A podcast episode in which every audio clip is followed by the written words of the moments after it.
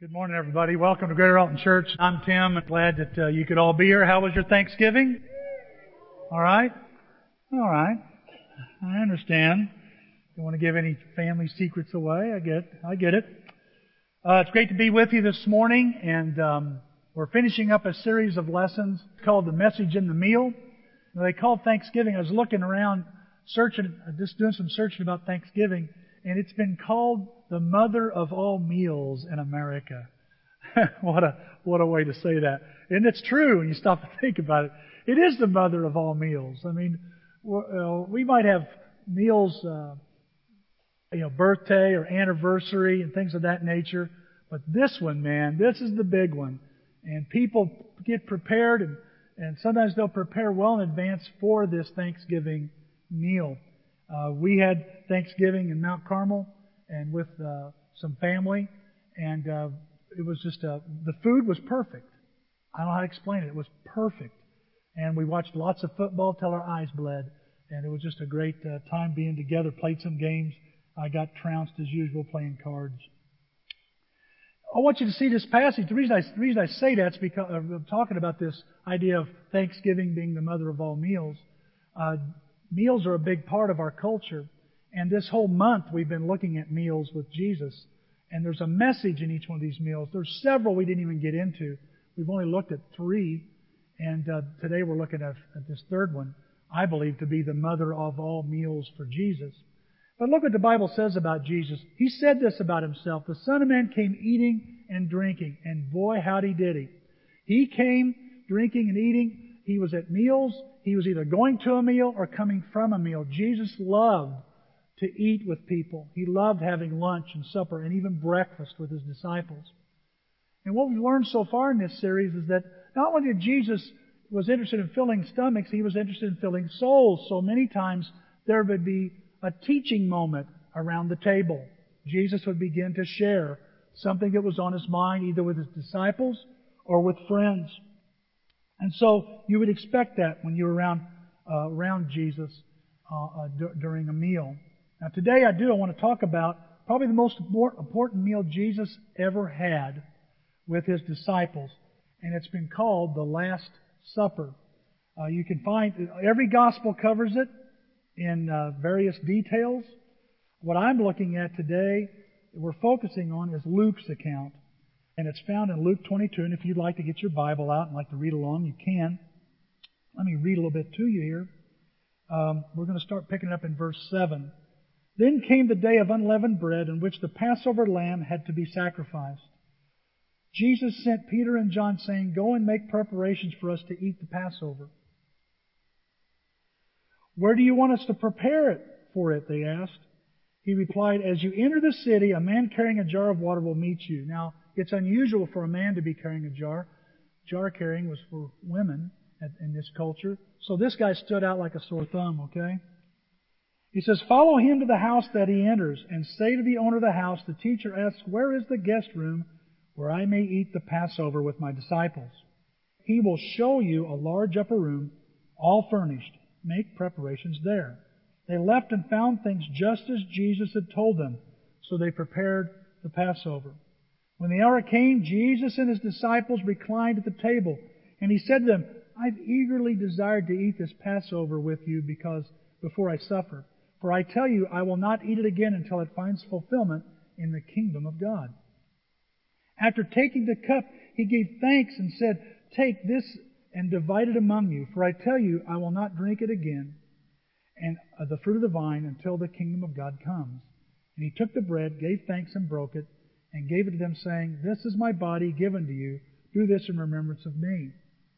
In the same way, after the supper, he took a cup. Wait a minute. We just read about a cup, didn't we? What's going on here?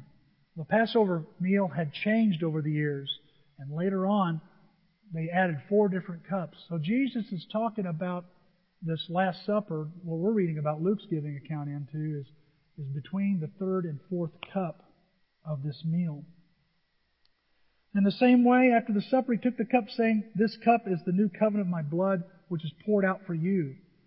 But the hand of him who is going to betray me is with mine on the table.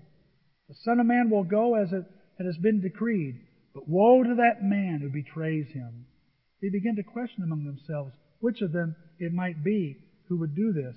Also, a dispute arose among them as which of them was considered to be the greatest. Jesus said to them, The kings and the Gentiles lord it over them, and they who execute authority over them call themselves benefactors. But you're not to be like that. Instead, the greatest among you should be like the youngest, and the one who rules like the one who serves. For who is greater, the one who is at the table or the one who serves? Is it not the one who's at the table? But I am among you as one who serves. You are those who have stood by me in my trials, and I confer on you a kingdom, just as my Father conferred one on me, so that you may eat and drink at my table in my kingdom, and sit on thrones, judging the twelve tribes of Israel. Simon, Simon, Satan has asked to sift you as wheat, but I have prayed for you. I have prayed for you, Simon, that your faith may not fail. And when you have turned back, strengthen your brothers. But he replied, Lord, I'm ready to go with you to prison and to death. Jesus answered, I tell you, Peter, before the rooster crows today, you will deny three times that you know me. Then Jesus asked him, When I sent you without purse, bag, or sandals, did you lack anything? Nothing, they answered. He said to them, But now, if you have a purse, take it, and also a bag. And if you don't have a sword, sell your cloak and buy one. It is written, and he will be numbered with the transgressors. And I tell you that this must be fulfilled in me. Yes, what is written about me is reaching its fulfillment. The disciples said, See, Lord, we have two swords. That's enough, he replied. Very interesting passage here. Luke gives a very detailed account of what's going on. I think Mike Hyman led us in some thoughts about the Lord's Supper just a few moments ago. And here we're looking at this Last Supper. There's a message in it.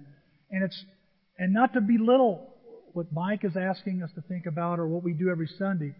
But this supper has more meaning than taking some bread and drinking some grape juice and remembering a few, a few things about Jesus. There's a lot more meaning packed into this passage. I notice here in, in verse 15, if you'll notice, it says, Jesus said to them, I want very much to eat this Passover meal with you before I suffer. This was something Jesus looked forward to, much like we look forward to Thanksgiving or Christmas dinner. We're looking forward to this particular meal.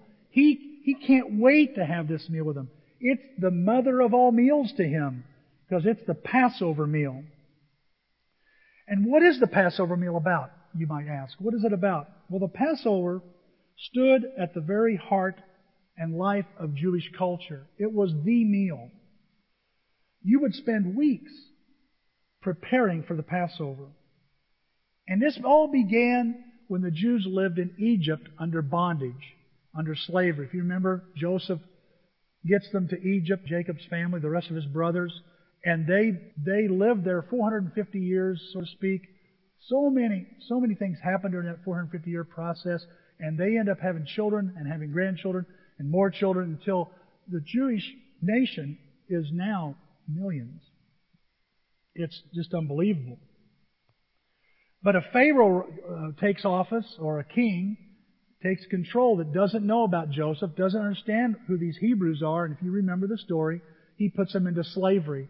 And they cry out to God as they suffer. They cry out to God, please deliver us from this man. And we, of course, we know Moses was born. And Moses grows up, Egyptian, leaves for 40 years, comes back to take God's people out of Egypt. There's nine plagues. This is all covered in, in Exodus, I believe, 9 through 12. There's nine plagues uh, that have happened. A tenth one is about to, to come. And there's all kinds of plagues. Uh, water turns into blood, frogs everywhere, gnats, flies, darkness, hail, there's all kinds of different plagues taking place, and none of them seem to persuade Pharaoh to let God's people go, to let them leave their bondage.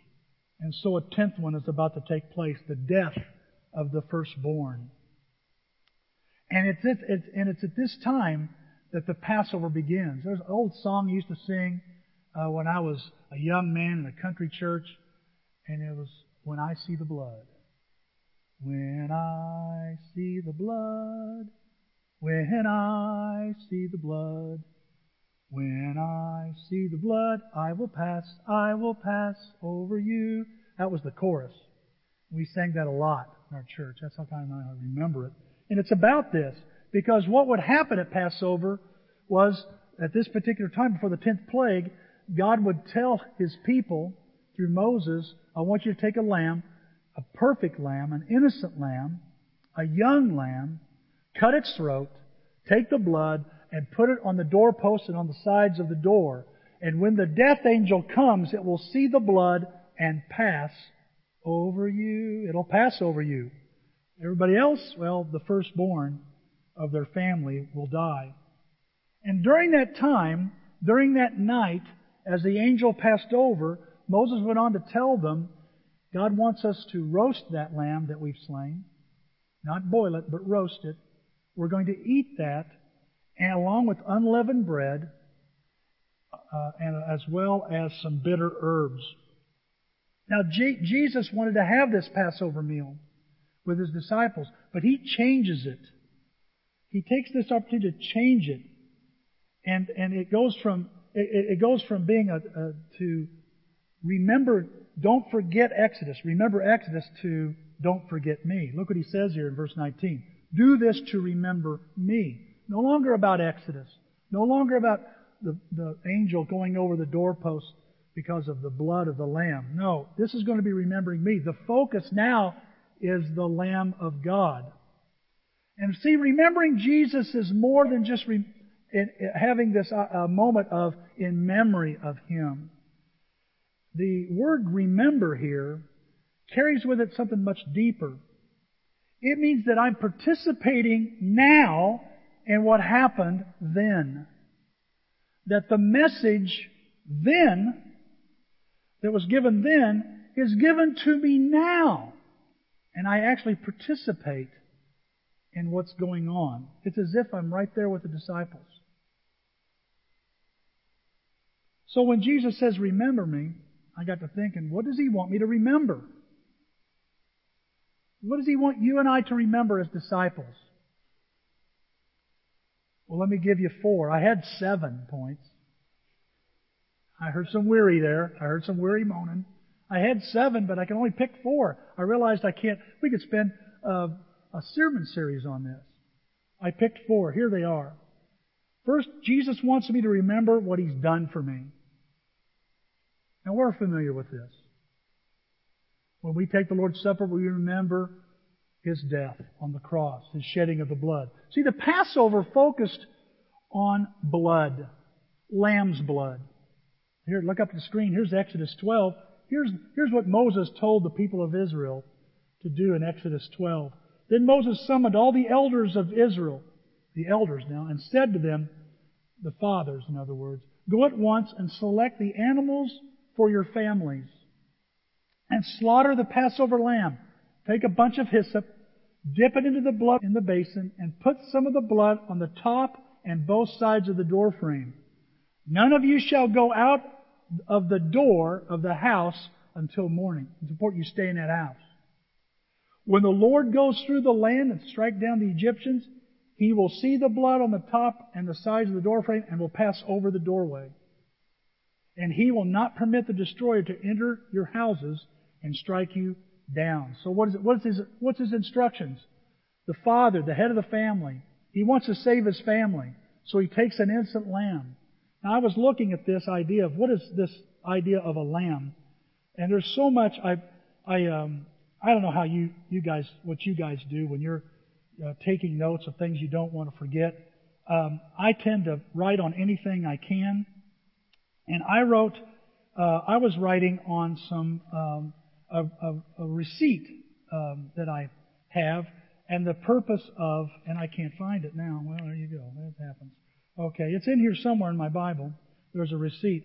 And I started writing, writing uh, on it all the things that I could find about what is the purpose of a lamb. How often is the lamb used? In a little book by William Barclay called As They Saw Jesus, one of the topics is the Lamb of God. And in that, he said that, the, that lambs were, were sacrificed in many, many different ways in Jewish culture. You began and ended the day with a lamb sacrifice. At the beginning of the month, there would be seven lambs sacrificed. If you were a leper wanting to be cleansed, you were, there was a lamb sacrifice for you. If you'd had a child to be cleansed, you would have a lamb sacrificed for you. There was all kinds of lambs that were sacrificed. And you read accounts where thousands of lambs were sacrificed in dedications and such, as well as goats. So this is, this is a common thing. Lambs, innocent lambs being died. And the word lamb is associated with innocent. Innocence, am I right? Innocent as a lamb. Yeah. As meek as a lamb.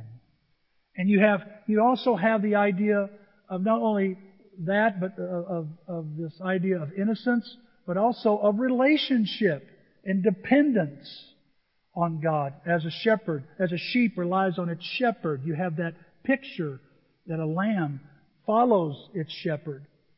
And you also have the idea that a lamb gives the picture of intimacy.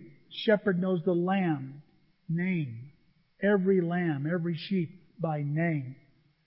Uh, during the Passover, they would take this lamb, they would select, and they would live in the house with them for a week. And they would look at it and make sure it was in perfect shape. And you can imagine getting attached to this little lamb, knowing you're going to kill it. And so this, this is all the things that are, that are going, that go on during uh, sacrifices. And so here a father selects this innocent lamb, takes it to the temple, cuts its throat. There's priests everywhere as they're bringing these in, and they're cutting the throat, and the blood is being, being drained into a bowl and thrown on the altar. I read somewhere where the altar was just so covered in blood during Passover in the temple. It was just incredible amount of blood being shed at this time. Well, Jesus is taking advantage of this, and he wants to remind you and I and the disciples at the table that a father in heaven selected a lamb to save his family. And it was, he says, it was me. John the Baptist said it this way, look, when he saw Jesus, the Lamb of God who takes away the sins of the world. I think somewhere in 1 Corinthians uh, 5, I think it is, Paul said that Jesus is our Passover lamb. He, is, he, he didn't just die for the family in a house, but he died for everyone in the world. For all the sins. Here in Luke 22, up here on the screen, look what he says. He took the bread, gave thanks, and broke it, and gave it to them, saying, This is my body given for you. Do this in remembrance of me. In the same way, after the supper, he took the cup, saying, This cup is the new covenant in my blood, which is poured out for you. Who is at this table? Blood has been poured out for you. My body I've given. I hand out, I break. I used to think, what's this? Why did he use the lamb? Here, take a chunk of meat. He uses bread and he breaks it in front of them, which is a very endearing gesture to your closest friends. Want to bite out of my sandwich? Here, here's some bread. This is me. And I'm giving it to everybody at the table. Everybody, everybody. You're giving it to Peter? Yeah. I understand John. He's your closest pal. You're giving it to Peter? He's going to betray you. He knows that. Have some bread, Peter. Thomas is going to doubt him. Have some bread, Thomas. Judas is going to betray him. Here's some. There's bread for everyone. You hear me? There's room at the table for everyone. All of us. You know, it's, you've got, you've got all these people that are going to fail Jesus in some way. And you know that though the attendance at the table has grown, it's still filled with failures. Huh? Absolutely. And Jesus is saying, here, have a chunk of bread. Have a chunk of bread. I'm the bread of life. Have some of me. I'm the true manna that come from heaven. I'm the real food and the real drink, he says in John 6. Here, have some. Have some of my blood. Is he, are they drinking literal blood? Ugh, sounds like Halloween. No. They're not drinking. But this juice is going to represent the blood. And when you taste it, it's so sweet. Just think about how sweet it is to be saved. How sweet it is to be right with God. But it was, but a grape gave up itself so you could have juice, and I give myself up so you can have life, eternal life. Peter never forgets this. This made an impression on Peter. He never forgot what the Lord's Supper was about, this Last Supper. Even when he denied Christ. By the way, last week, did we talk about Peter last week? Was it last week we talked about Peter? Yeah. I, I read something I thought was interesting. I used to play in the band, and I loved playing in the band. I loved music. But you know, I'd hit a sour note. It didn't change my love for God or my love for music. And Peter, though he denied Christ, and maybe you've denied Christ, maybe maybe you've messed up, and you're thinking, "Oh, I don't really love him." Let me tell you, you love the Lord, even when you've messed up. Just remember that. Let that encourage you. Yeah, you need to look at your love. But you don't fall in and out of love with God every time you do something good and some do something bad. You know what I'm saying? And here, here we see Peter never forgetting, even the denial. The denial did not keep him from remembering what this was, what was going on. Look at what, look what he says here in 1 Peter. For you know that it was not with perishable things such as silver and gold that you were redeemed from the empty way of life handed down to you from your ancestors, but with the precious blood of Christ, a lamb without blemish or defect. So Jesus wants you and I to remember. He wants these guys to remember, to never forget. Hey, remember what I did for you. It's the bedrock of everything you do, why you do it, and what you're going to do. Number two, Jesus wants him to remember what he's calling me to be. He doesn't want me to ever forget what he's calling me to be. I'm going to tell you, there's some points here I'm making today. I don't care about, I don't like these points when I'm trying to tell you this, but they're there. They're at this supper. They're at this meal. And I've, I've I have limited what's happening here to a bread and juice to remember the cross. And that's very important. But you know, Jesus wants to remember something else.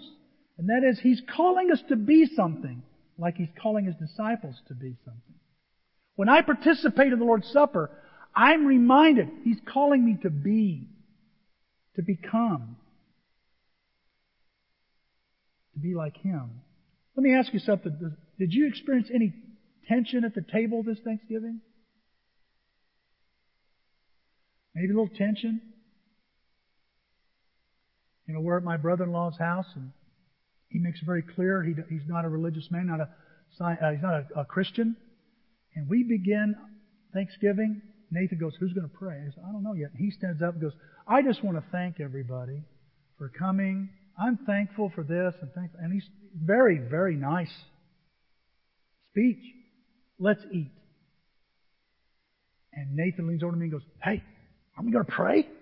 Well, it's his house. He's the host. You know, we really can't just barge in and shove this Christian stuff down his throat. I think we should be praying. I'm going to pray. Wait a minute, son. Calm down.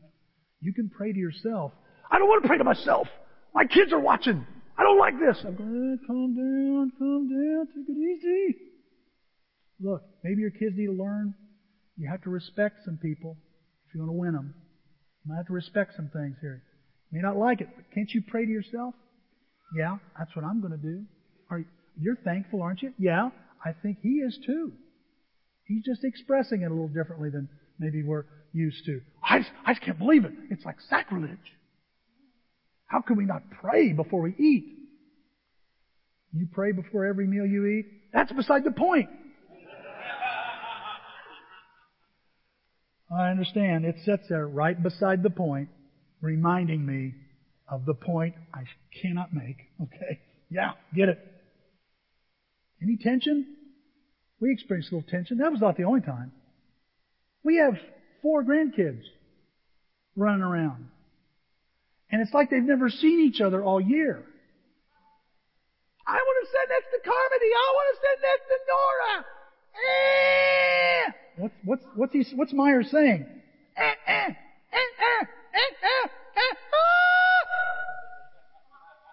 What's he saying? He's saying grandpa. He wants to sit next to grandpa. Remember the kids table when you were growing up? I don't want to sit at the kids table. I'll never forget. Go sit at the kids table. Dad, I'm 18. sit at the kids table. Here I am. My knees are higher than my shoulders at the kids table. And all these kids, eh, eh, eh. we're having the same thing. I want to sit next to Grandpa. I want to sit next to Nora. I want to sit next to Uncle Raji Haji Sheik. That's what we call Roger. Raji Haji Sheik. Sheik, Sheik, Sheik. You know, it's just crazy. And then, and what's Ellie doing? Walking around like, you know, an acrobat. She's just doing that. And you have people, and, and the, and the Lions are playing football, you know, the traditional. And I'm watching people go, well, I'm gonna, I think I'll sit right here in front of the TV. Everybody's, there's a little tension in the room. You don't talk about Trump. That could be suicide at a meal. You can talk about raising my kids behind my back. Tension? Oh yeah. We all have it. Somebody always spills the plate. and everybody goes, oh, whoa, whoa. We spend an hour cleaning it up. Well, there's tension at this table, folks, that Jesus is having. He says, somebody is here that's going to betray me. Boy, that's a shift in momentum, huh? Talk about an atmosphere killer. What? Who? Me? Me? Me? Me? Me? Who? Me? Me? And then somehow the discussion turns from betraying Jesus to, well, it can't be me. Why not? Because I'm pretty good. Well, you think you're better than me? Yeah, I think I'm better than you. In fact, I think I'm greater than you. I don't understand why I'm sitting way down here. I should be sitting next to Jesus. And Jesus, as the host of a Jewish meal, the host would, would, would make the seating arrangements. Anybody here ever done that? Where you're having dinner and you're putting people, you put their name where they're going to sit. Maybe some people actually do that. Jesus, as a host, can do that. And he's like, he's motioning over to John, come over here. What do you want? Oh, I'm sitting on his left. He sits down. Come over here. Me? Yeah, come over here. Who's that? Sitting on his right. That's Judas. That's what they believe. Many people believe Judas is sitting on the right of Jesus, which is the seat of honor. They're honoring Judas today. Why are you doing that, Jesus? You're messing with me, man. I want that guy at the end of the table. In fact, I like him at the kids' table out in the street. You got him right next to you, you crazy. There's a message here, Tim. I'm not going to like it. And now, where's Peter going to sit? I don't know. You know, you, you're always sticking your foot in your mouth. You're probably going to be last. And there's Peter on the end, sitting there with Thomas. Think the feel, think the food's going to be good? I doubt it will, Peter. We'll see who roasted the who roasted the lamb.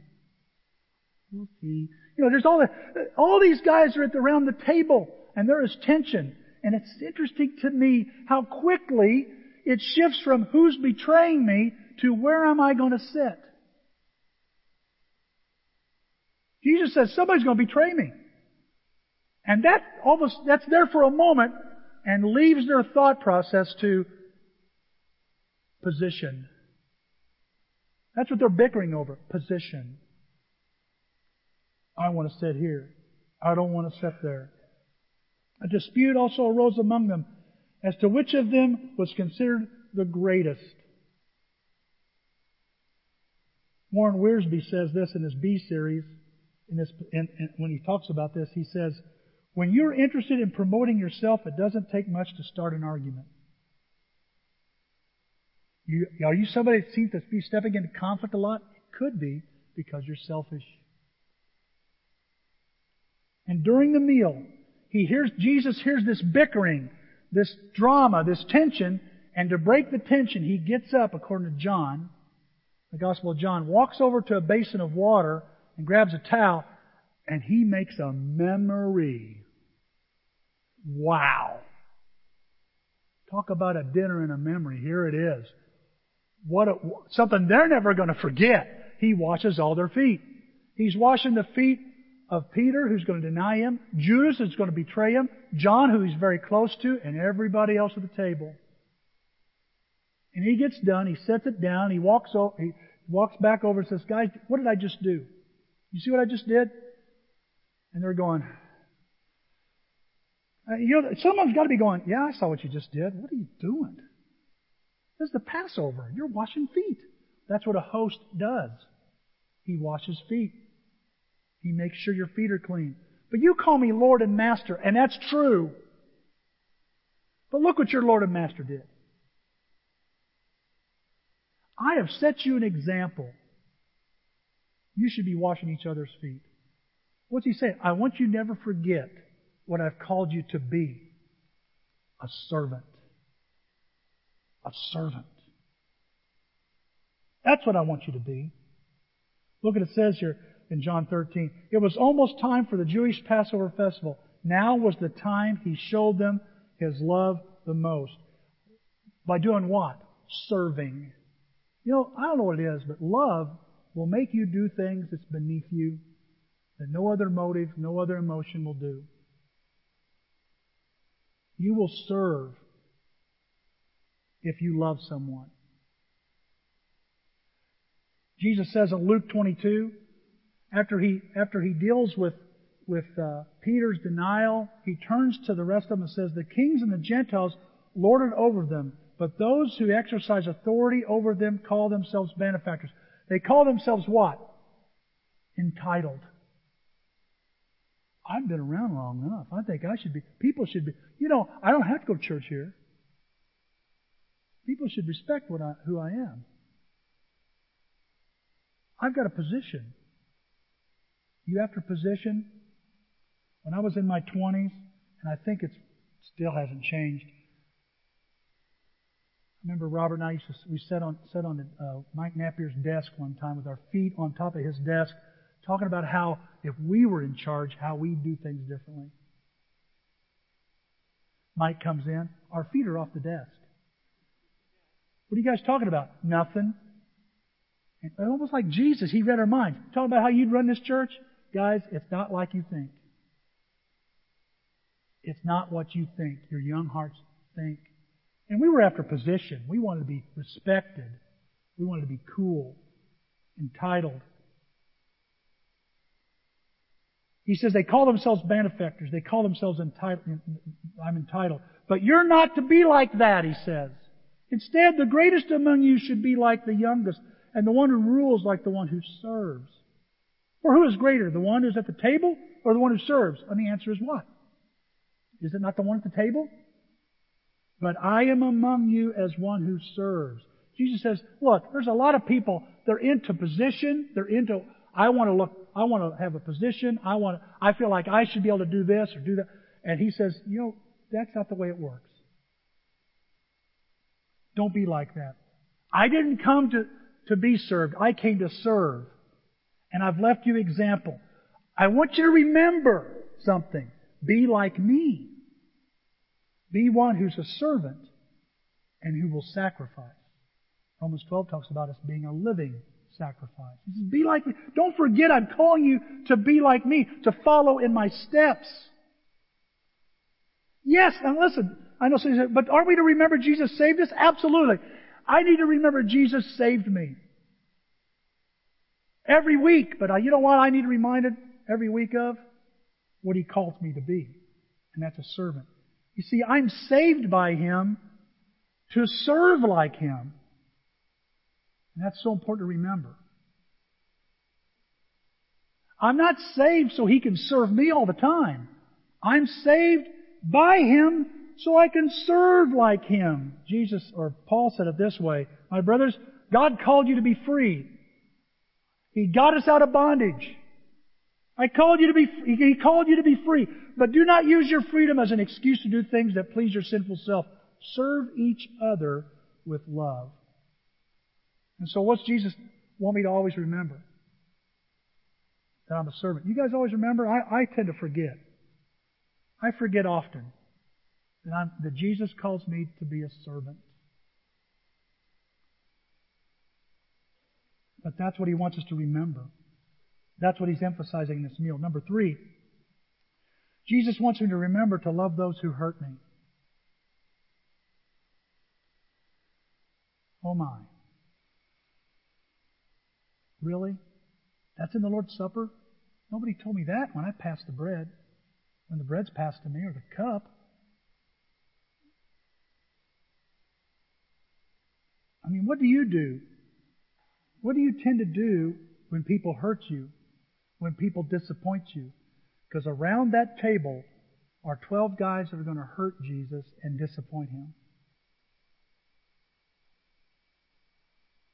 There's a traitor at this table. Who is it? Well, it's Judas. And it's somebody that's going to hurt Jesus. And look what the Bible says here. Let's read it again in Luke 22. But here at this table, Jesus says, sitting among us as a friend is the man who will betray me. I must die. It is a part of God's plan. But oh, the horror awaiting that man who betrays me. I was intrigued by the New Living Bible because it says, but oh, the horror. I think the translation, but woe to the man who betrays the Son of Man. So you can't talk about the Last Supper without talking about Judas. He's in there. He's attending it. He's at the table. And what, what challenges me, and even to some degree I'm ashamed of, is I see this, I go, wow, Jesus treats his betrayer differently than I do, than I do mine. He treats people who disappoint him differently than I do those that disappoint me. Look here, look at John 13. Leaning back against Jesus, he asked him, it's John asking, Who is it, Lord? Who's betrayed you? Jesus answered, It is the one to whom I give this piece of bread when I've dipped it in the dish. Then, dipping the piece of bread, he gave it to Judas, the son of Simon Iscariot. As soon as Judas took the bread, Satan entered into him. So Jesus told him, What you're about to do, do quickly. But look at this. But no one at the meal understood why Jesus said this to him. Since Judas had charge of the money, some thought Jesus was telling him to buy what was needed for the festival or give something to the poor. The guy I give a piece of bread to is going to betray me. Now he'd been passing it around to everybody. Huh? And he gives it to Judas. And Judas goes, busted. What you're about to do, you better get on with it. So Judas gets up and leaves, and everybody goes, "Where's he going?" Oh, I think he's going to get some some food. We've run out of some food, I guess, or maybe maybe you know he takes care of the money. He's the most trusted guy in the group. Maybe uh, he's just going to give some money to the poor. You know what I notice? Jesus knows. He knows. Everybody else doesn't have a clue. He knows who's going to betray him. And yet, he shares this intimate meal with his betrayer, with Judas. Now let me ask you something. What do you think would have happened if he said, the guy, who's going to betray you, Lord? And he goes, it's Judas. If he just stood up and went, it's Judas, right here. What do you think would have happened to Judas? Well, that would have been tension, huh? I've been to some of those Thanksgiving dinners too. You know, who left the, out in the rain? Danny did. And the spankings begin, you know. And here he is. He could, he knew. He could have busted Judas out and said, it's him right here, guys. Why doesn't he do that? Why did he say to, why doesn't he just bust it out and end it right there? Well, Judas, you know, I've heard scholars go, well, Judas is, uh, he's kind of locked in right now and he can't help himself. That's not what's going on here. That's not what's going on here. Judas still can decide. What's going on here? Why is Jesus, why are you so nice to this guy? Yeah, what do you mean nice to him, Tim? Well, as a host, you would kiss everybody, you would welcome everybody with a kiss. when they walked in the room. So Jesus had already kissed Judas. Kind of ironic, isn't it? That Judas would betray him with a kiss. He kisses Judas. He washes his feet, and there's no broken bones. How do you do that, Lord? He has Judas sitting right next to him. Somebody says, well, you keep your friends close to you and your enemies closer. That's not what he's doing. He's honoring Judas. He's rubbing it in. He's not rubbing it in. He hands him bread, which under Jewish culture is one of the most gracious gestures you can do to someone. You offer them bread. Why are you doing this, Lord? Why are you doing this? Don't you understand, Tim? I'm giving Judas a chance to change.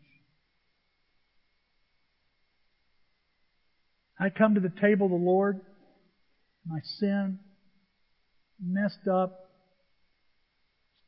hang ups,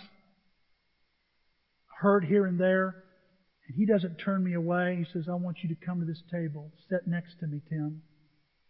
But Lord, I've I've really blown it this week. I want you back at this table.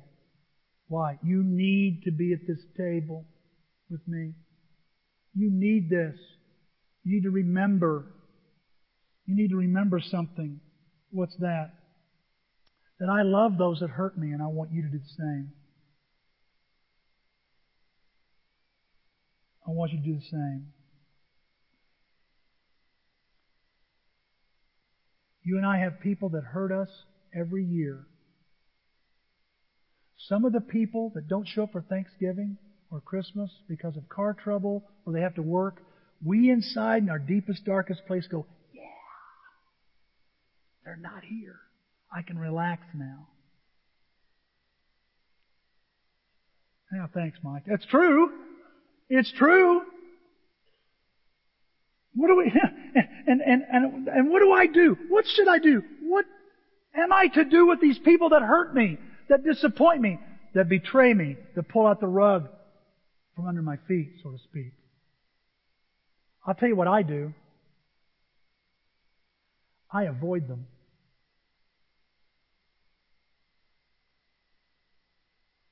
I avoid them. I see them at Lowe's. I'm going into the garden section see them at Home Depot, I'll go somewhere else. I avoid them. I want to run from them. And in those moments that I do want to see them, it's not to love them. I want to see them get what they deserve.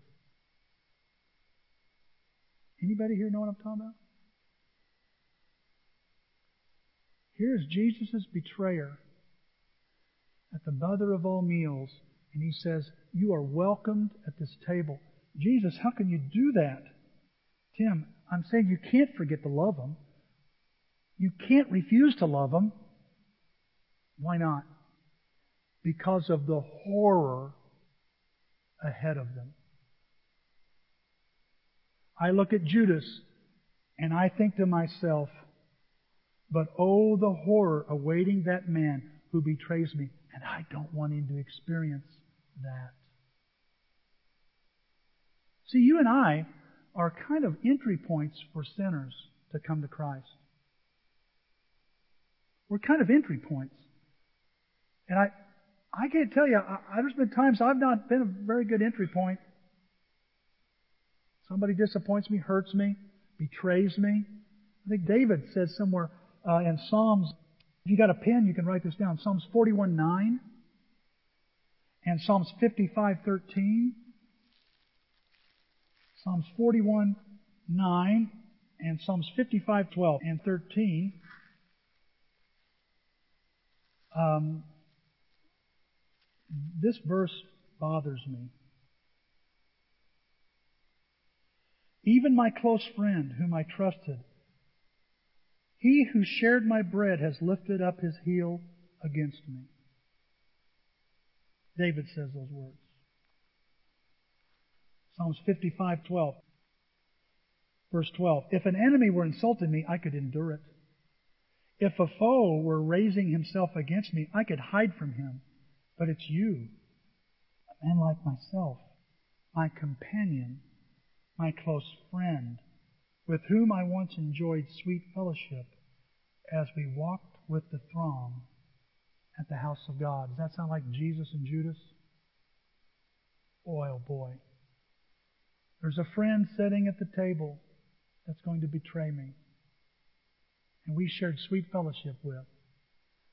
And what's Jesus want to do? Get rid of him? He wants to get rid of Judas as much as he wants to get rid of you. He wants you at that table. I'm really screwed up. I'm going to put you right beside me. I want to have you real close to me. Because you need it. And what's he want me to remember?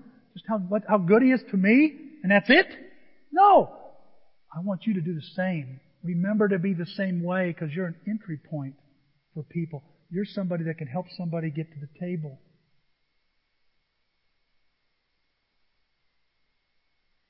Look what he says here. Jesus says in the Sermon on the Mount, You have heard it. It was said, Love your neighbor and hate your enemies.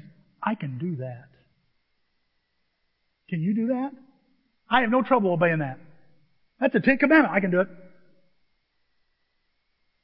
Pretty good. Great, Tim. But I say to you, uh-oh. Love your enemies? What? Love your enemies. Pray for those who hurt you. If you do this, you'll be true children of your Father in heaven. If you love only the people who love you, you will get no reward. Even tax collectors do that. And if you're nice only to your friends, you're no better off than other people. Even those who don't know God are nice to their friends. Is that true? That is true. But who's going to be nice and kind and generous to the enemy?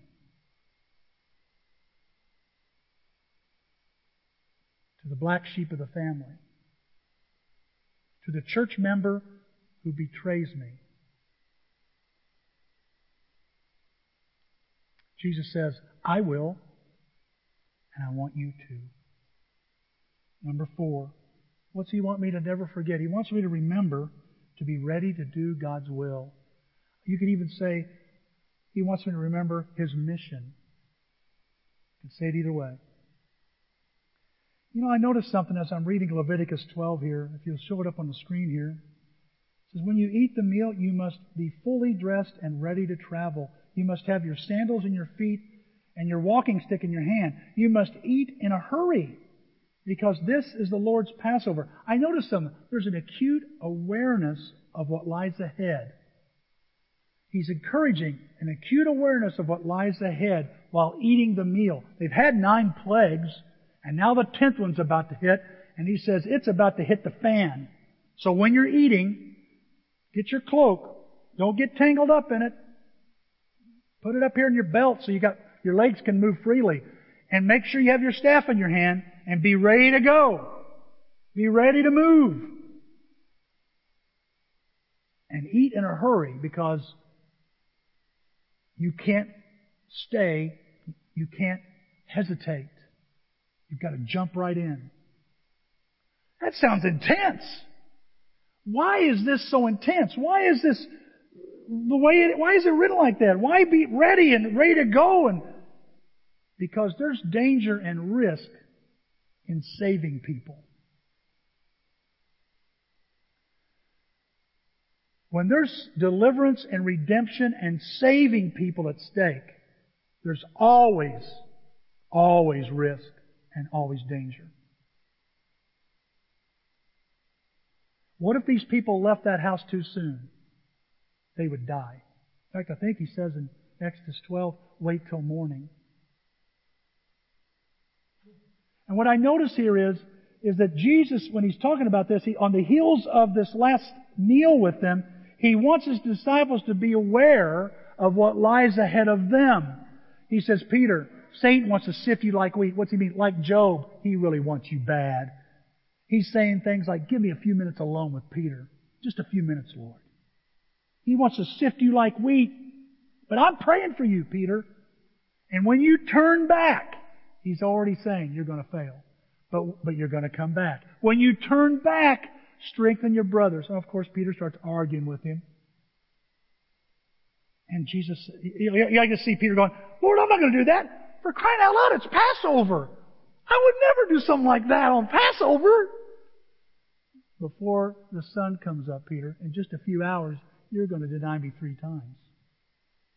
And then he turns to his disciples, the rest of them, says this. When I sent you out, and I use the message here, when I sent you out and told you to travel light, take only the bare necessities, did you get along all right? Certainly, they said, we got along just fine. He said, this is different. Get ready for trouble. Look to what you'll need. Catch that. Look to what you will need. For what? For the trouble coming. What you're going to need to get through that trouble. What you're going to need to do the will of God. Because it's about to hit the fan. He says, what was written in Scripture, he was lumped in with the criminals, gets its final meaning in me. Everything written about me is now coming to a conclusion. He said, look, master, oh, oh, by the way, he says, pawn your coat, get a sword. And he says, look, master, two swords. But he said, enough of that. No more sword talk. What's going on here? He's not saying two swords are enough. He says, you guys are missing what I'm talking about. Again. The disciples are constantly missing the meaning of what Jesus was saying. They're thinking, okay, there's going to be a coup. We're finally going to overthrow the Roman government. It's about to happen. And I just think, use some common sense, guys. You're in Jerusalem, not Rome.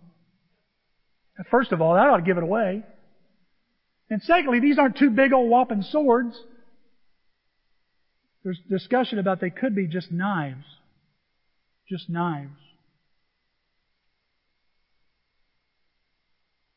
We got two knives here. You know, fishermen carry knives. You know, fish or cut bait.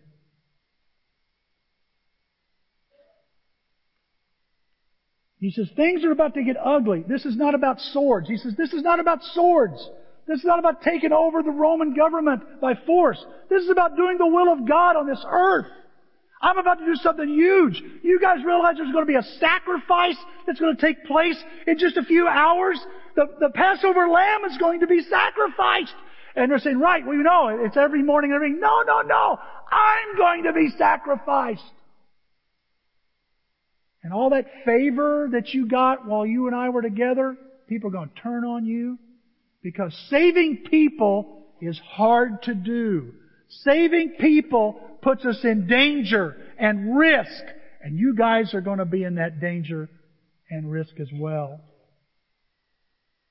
Now, one of the things about Greater Alton Church, guys, we are here to seek and save the lost. We're here to do this. And we just, all of us need to realize that's going to put us in peril sometimes. It's going to be uncomfortable. It's going to be dangerous. You're going to get hurt. You're going to get hurt when you share your faith with other people. So it's, so I gotta be ready when this difficulty comes, when this trouble comes, because beneath it all is this readiness to make sure the will and work of God happens in my life, in your life. Paul said this in 1 Corinthians 11. After he talks about the Lord's Supper, he says, This means that every time you eat this bread and drink this cup, you're telling others about the Lord's death until he comes again. I, I read somewhere that the Lord's death sometimes is sweet aroma to people, and sometimes it's the stench of death. That sometimes people don't like, don't talk to me about Jesus. I got relatives, I've got friends that don't want to hear about Christianity. It's been so screwed up by our society that a real Christian is hard for them to see. Amen? They see our hypocrisy. And we don't need to go all self-righteous on them. Why don't we just admit we're inconsistent?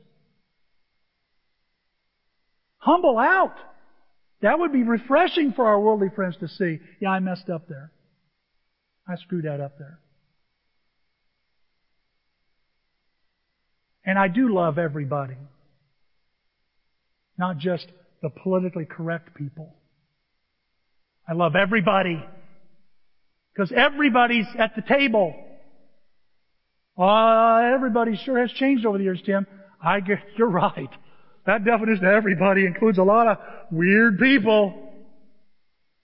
But I believe Jesus, if he were here, would say, come to the table. How else are they going to get, get to know the Lord if we, if we don't get them in the, to the table?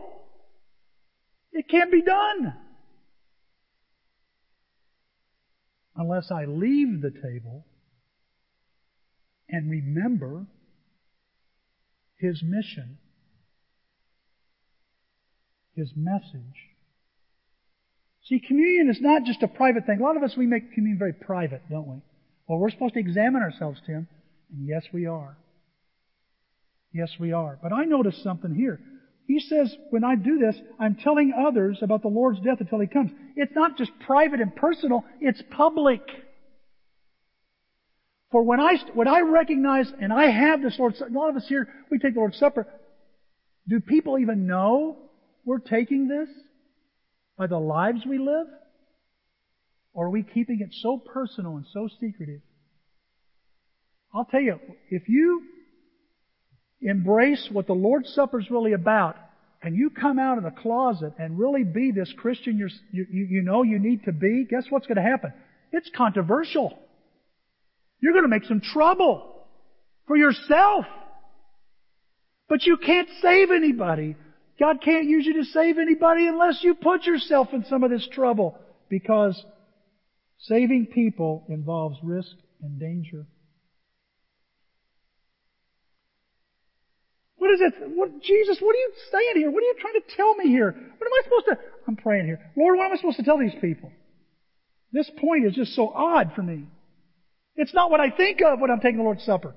Maybe you do. I don't. I think what he's telling me is, Tim, I don't you ever, this is so important. I don't want you ever forget this. What? What is it? That Jesus should matter more than anything else, more than food and clothing and stuff.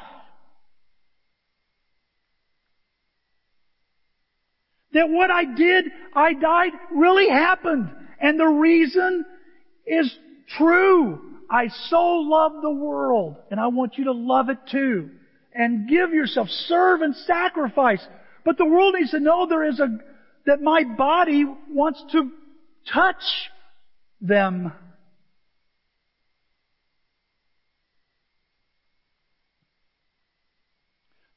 I want you to never forget that I'm the bread of life and I was broken. I passed myself out to everybody at that table, Tim. I didn't miss anybody. Now if I'd have missed somebody, that gives you a right to miss people. But I didn't miss anybody. I want you to be, have the same strategy. That everybody gets this. You want everybody there. I am real bread, real food, real drink because I give real life. Not that pickup truck, not that house, not those, even those grandkids. Only me. I'm that important. So important that His message, folks, understand this, that the Lord's message and the Lord's mission now become mine. Here's what Paul said as we close. Thanks for putting up with me today. Look at this, verse uh, 2 Corinthians 4. We always carry around in our body the death of Jesus. There's a lot of people interpret this different. We always carry around in our body the death of Jesus. Why? So that the life of Jesus may also be revealed in our body. What's he saying? He's saying we carry around, we remember, carry with us everywhere we go. Not to guilt us and shame us, but to remind us of our purpose and our mission, our mission in life. Let me get something. We don't have time for a lot of stuff right now, I know that. Let me, let me get something back here if I can find it. I'm a pack rat. I write, oh, there's my notes. Okay, there we. Sorry about that. I just found my notes. It's on a receipt. Okay. This is a, this is a, a song that Cassie Denius gave me um, Street Prophets. It's called Come to the Table. Maybe you've heard it. Here's how it goes. We're going to show a video. We're not going to do that. We all start on the outside, the outside looking in. This is where grace begins. We're hungry. We are thirsty with nothing left to give. Oh, the shape that we're in. Just when all hope seemed lost, love opened the door for us. He said, come to the table. Come join the sinners who have been redeemed. Take your place beside the Savior. Sit down and be set free. Come to the table. Come meet this motley crew of misfits, these liars and these thieves. There's no one unwelcomed here. So that sin and shame that you brought with you, you can leave it at the door. Let mercy draw you near. Come to the table. To the thief and to the doubter, to the hero and the coward, to the prisoner and the soldier, to the young and to the old, all who are hungry, all who thirst, all the last and all the first, all the paupers and the princes, all who fail, you've been forgiven. All who dream and all who suffer and all loved and lost another. All the chained and all the free, all who follow, all who lead, anyone who's been let down, all the lost. You have been found. All who have been labeled right or wrong. To everyone who hears this song, come to the table. Come join the sinners who have been redeemed. Take your place beside the Savior. Sit down and be set free. Sit down and rest a while. Come to the table. I hope this morning you're not afraid to come to the table. There's a place for you. There is a setting set for you at the Lord's table. It's always there. It's always there. Praise God. You may not show up. It's there. You may mess up. It's still there. And when you come in, you're met with a kiss. You're washed clean. He gives you a gesture of friendship, bread, and sets you in the highest place of honor. I don't deserve it. None of us do. Those twelve didn't either. But isn't it awesome that he does that? It's so awesome.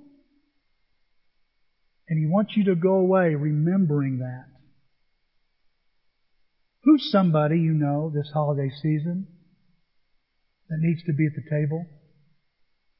See, the real question here is not, I need to remember at the table, but what will I remember after I've left the table? You have a card in your bulletin, and it's a chance to respond to this lesson in some way if you've got a prayer request, or maybe there's somebody you know that you think, I need to be that entry point. I need to be that person that brings them to the table, and this year I'm going to do that. I'm asking you help. Pray for me. Help me do that. I don't know what your needs are. Maybe you just feel like I'm not worthy to be at this table. I want you to know that Jesus Christ still wants you. Still wants you. Still invites you. I just pray, I just pray for us this morning that God will just help us remember not only His sacrifice, but to be a servant, to love those that hurt us, and to be ready. Ready. Because I'm telling you right now, as soon as we leave these doors, we need to be ready to do His will. Let's pray. Father, thank you for um, for the thoughts at this meal.